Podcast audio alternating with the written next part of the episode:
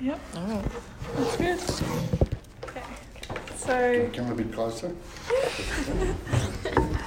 so do you know? Has Mr. Myers told you why we're doing this? Basically, it's for an assessment at the end of the year, isn't it? Um, it's for there's a um, Vietnam War 50th 50 years. I think it's 50. 50 anniversary. Yeah, Yeah. yeah, Um, it's, It's like a. Yeah. yeah. Yeah, so it's um, a commemoration thing run Yep. by like Anzac. So we'll submit in. We're thinking about doing a website with information that you give us, and external information as well, and then submit that about the Vietnam War. Okay. Yeah, so It's just a little good. extra thing yeah on that the we Good side. chose to do. Well done. Yeah. Yeah. Um, so A little list of questions. Not me, but we will see how that goes. See how you go. So, Yeah. um, just like as a broad overview of it, what was your experience with the Vietnam War and just in general? How'd you get into it? How'd you? Yeah. Okay. I was a national serviceman. I was called up in 1968 and did two years in the regu- well in the regular army. And in 1969, I went to Vietnam. Yep. and I went over there. My job was as a um, an infantry signaller. Now, infantry are the people that walk on the ground, right?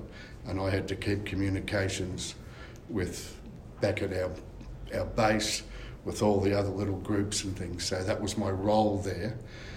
Now, my experience there was um, sometimes good, sometimes bad. A lot of the bad stuff is gone. Yep. Okay, um, I can still bring back little bits, but uh, they're probably better to stay where they are. But the good bits were I made some very good friends, and I still have those friends, Yep. most of them. A lot of them have died away.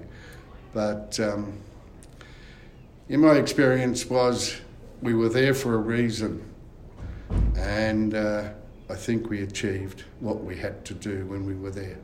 It was a very unpopular war, but the hardest part was coming home Yep. Why was it the hardest part to come home? because we weren't welcome. Yep. I was spat on when I got back from Vietnam, and my medals were ripped off me, smashed.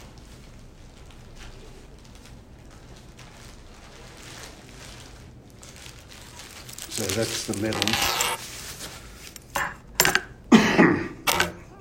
what they mean is that one is says that I was on active service, so I was outside and I was a fighting person. That's the Australian Vietnam Campaign Medal, says I was in Vietnam. That one is the Army Reserve Medal, says I did over 21 years in the Army Reserve. That's the Australian Defence Medal, the National Service Medal, and this one was issued by the Vietnamese government, the South Vietnamese government Yep. to all people. Now you'll see it's got 1960, but there's no ending to it. Yep. And that's the significance of it. There's no ending date to it all. And that is probably the most important thing of the lot, is the infantry combat clasp. So when you're wearing the medals, that sits above them. And it says to everybody that you were in the infantry. And you were up the front and done it. So that's what they were for. But they were ripped off Yep. broken and smashed, and I could do nothing about it. And that was the hard part. Mainly because we were told we have been trained, and if I was to assault somebody, it's assault with a deadly weapon. Yep. So that was the hard part, coming back home. Um, all my friends that I had prior to going, didn't have them when I got back. No one wanted to talk to me. My fiance, she was all right, she wanted to talk to me. and my family were probably the only ones. Yep. So I would go to a party and someone, because everyone's got the long hair and so forth, and I've got this short hair and really good suntan, and I get into a fight. So, Yep. rapist, child killer, all those sort of things. Mm. And that took a long time. We were not allowed to join the RSL when we got back because, well, I took my discharge papers to the RSL and said, you know, I want to join because my grandfather was in the military, my father was in the military. Excuse me. And they said, well, come back when you fought a real war. Yeah. So it was difficult, and that's now gone behind us. Um, I just have one. I, my memory has been very good today. Um, so when you were in Vietnam, did you fight alongside like Americans and anyone else from? For a, yeah, for a short time, we were with the Americans. Yeah. Um, when we first went to Vietnam, we were at a place called um, an Air Force base. Anyway, we we're at an Air Force base, which is an American Air Force base. And then Australia said, well, we don't really like it here because the Americans fought a whole different war than we did. They fought completely different. They had all the gunships, they had all the ammunition, they had the planes, they had full air control, and the way they conducted themselves wasn't the way we were trained to do it. So we moved away from them for quite a while. But we worked with the Americans for a little while. Well, I personally, for a little while, only for about six weeks, eight weeks. Yeah. Very hard eight weeks. Um, and what was when you were sent over to Vietnam? Were you guys told that reason why you were fighting or stationed Yeah. where you were? We were completely indoctrinated. Yeah. Um, when you go to Buck, I didn't even know where Vietnam was. Yeah. When we got to um, Puckapunyal, where we did our training, um, they virtually de-civilianise you. Take all your clothes, with your civilian clothes, all you've got is your uniforms. Everybody's got the same haircut, and then they go into it. Why we are here? What's happening? The communist, the communist filtration thing. Um, they called it the domino principle because we- we're going China, where China took over North Vietnam. And then North Vietnam, South Vietnam, that's what they were trying to do. If that was successful, then you had Cambodia, Laos, Thailand, Indonesia, Australia. And that was the domino principle coming down to us. And that's what we were told. So by day 10 or 12, we were convinced that these were the bad guys and we were heroes. Yeah. Um, I don't quite feel the same way now.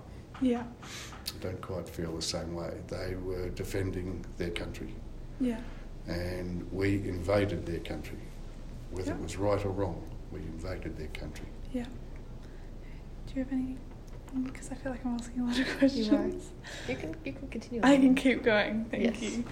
Um, do you know where you were stationed? Where I was stationed, Yeah, I was- where you moved. Excuse me. I was stationed at Nui Dat, which Yeah. is the central point. It was a main um, um, task force base in the centre of our province. Yeah. and I was based there. Our logistics or our supplies came in on the South China Sea and they came into a place called Vung Tau, which Yeah. is on the coast down the bottom, and then sh- transported up to us in the middle. Um, helicopters and things were always there. Yeah. Most of the helicopters were like taxis. Yeah. You just move around in a helicopter. It's easier. Yeah. Was there much movement from that area? Oh, Or- yeah.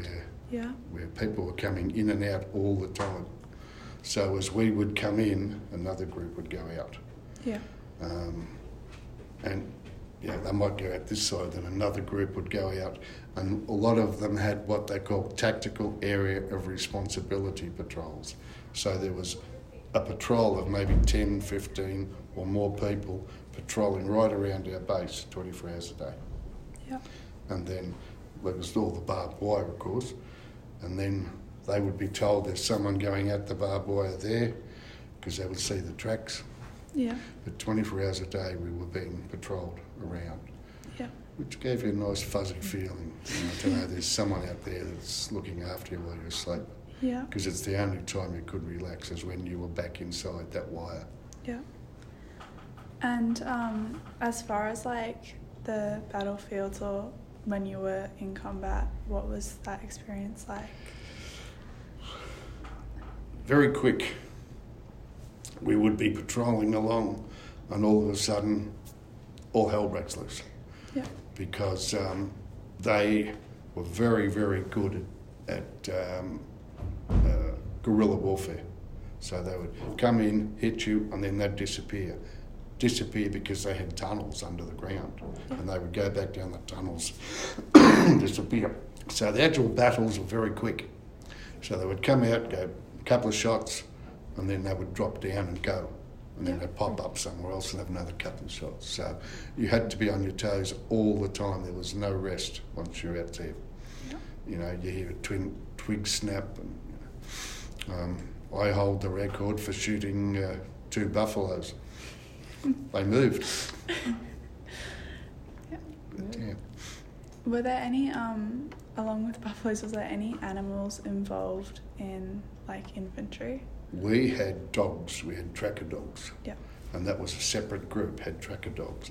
So these dogs would come in and they would go down into the tunnels and into the uh, little areas that we couldn't get into Yeah. and just sniff these, these guys out. Mostly they were um, villagers just hiding from us. Yeah. But sometimes we hit the jackpot and got the North Vietnamese soldiers that were hiding and waiting for us Yeah. because of the dogs. But there was also a lot of tigers around there too, and we had um, a couple of incidents, and one in particular where the guy lying beside me, and when I say beside, he'd be over against that wall, woke up one morning and there's tiger prints each side of him. Oh The tiger had been standing over him through the night. Um, Yeah, one of the things that. That would have been a bit scary to wake up and see that. Well, it's probably better he stayed asleep. Yeah. Yeah. Um, and how different was the experience with South Vietnamese and North Vietnamese? The South Vietnamese, I work currently work with a lot of the Vietnamese in Australia, Yeah. and they are such wonderful people because they are so appreciative of Australia looking after them when they needed to, um, and because of this sort of stuff that we were there and helped them, they are so appreciative. I actually met up with somebody who was in the same battle as I was, Yep. but he was on the other side. Oh, okay. right? And we don't know, we just think it was the same battle, it was the same area, and we had the same memories of, of a hill, big bushes, and a river and things, so we all had the same memories. So we're probably ascertaining we're in the same battle. Yeah. But what they would do, they would cut all the vegetation from the ground up to about your knees and just cut it all down. So you lay down and you can see everything. You Yeah. stand up and you're in the jungle. When you got down, I was, oh dear, what's happening here? And you could see these people moving. Yeah.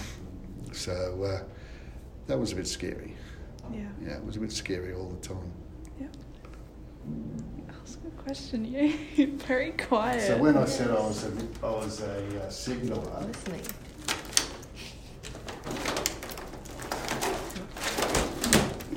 So that's me as a signaller. so we've got the radio there, and I'd have to keep communications with everybody.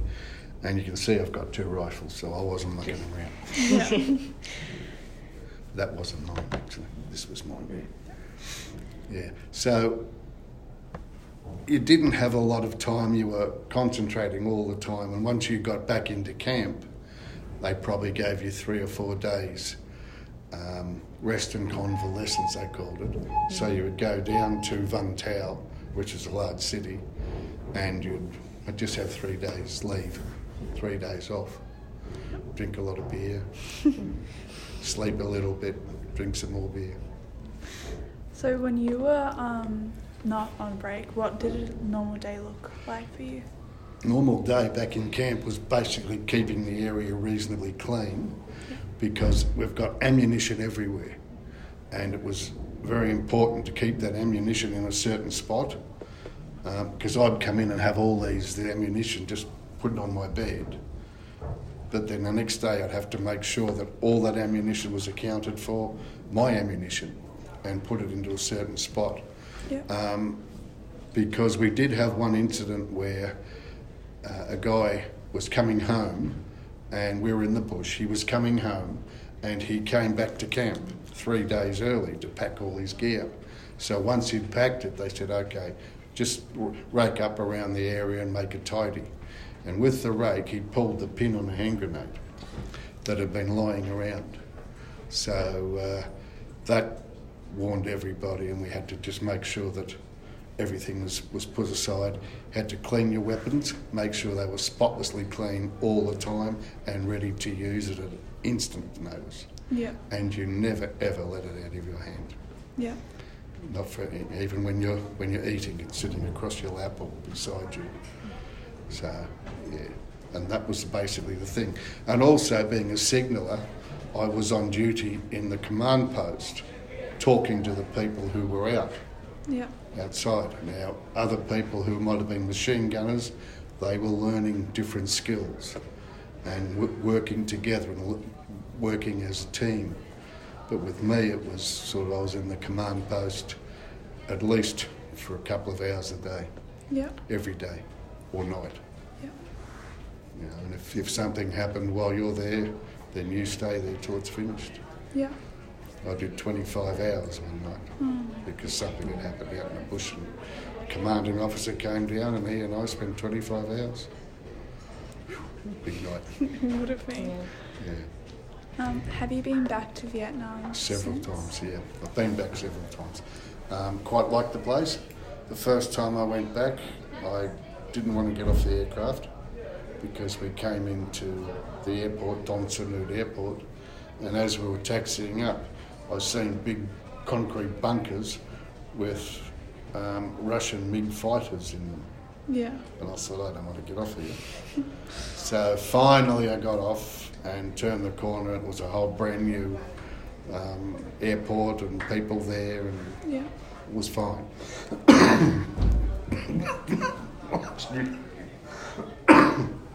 Excuse me. So then I was fine. I've been back about five times. Yeah. And has it changed like any of your thoughts from returning the first time? Uh, yeah. These people, as I said,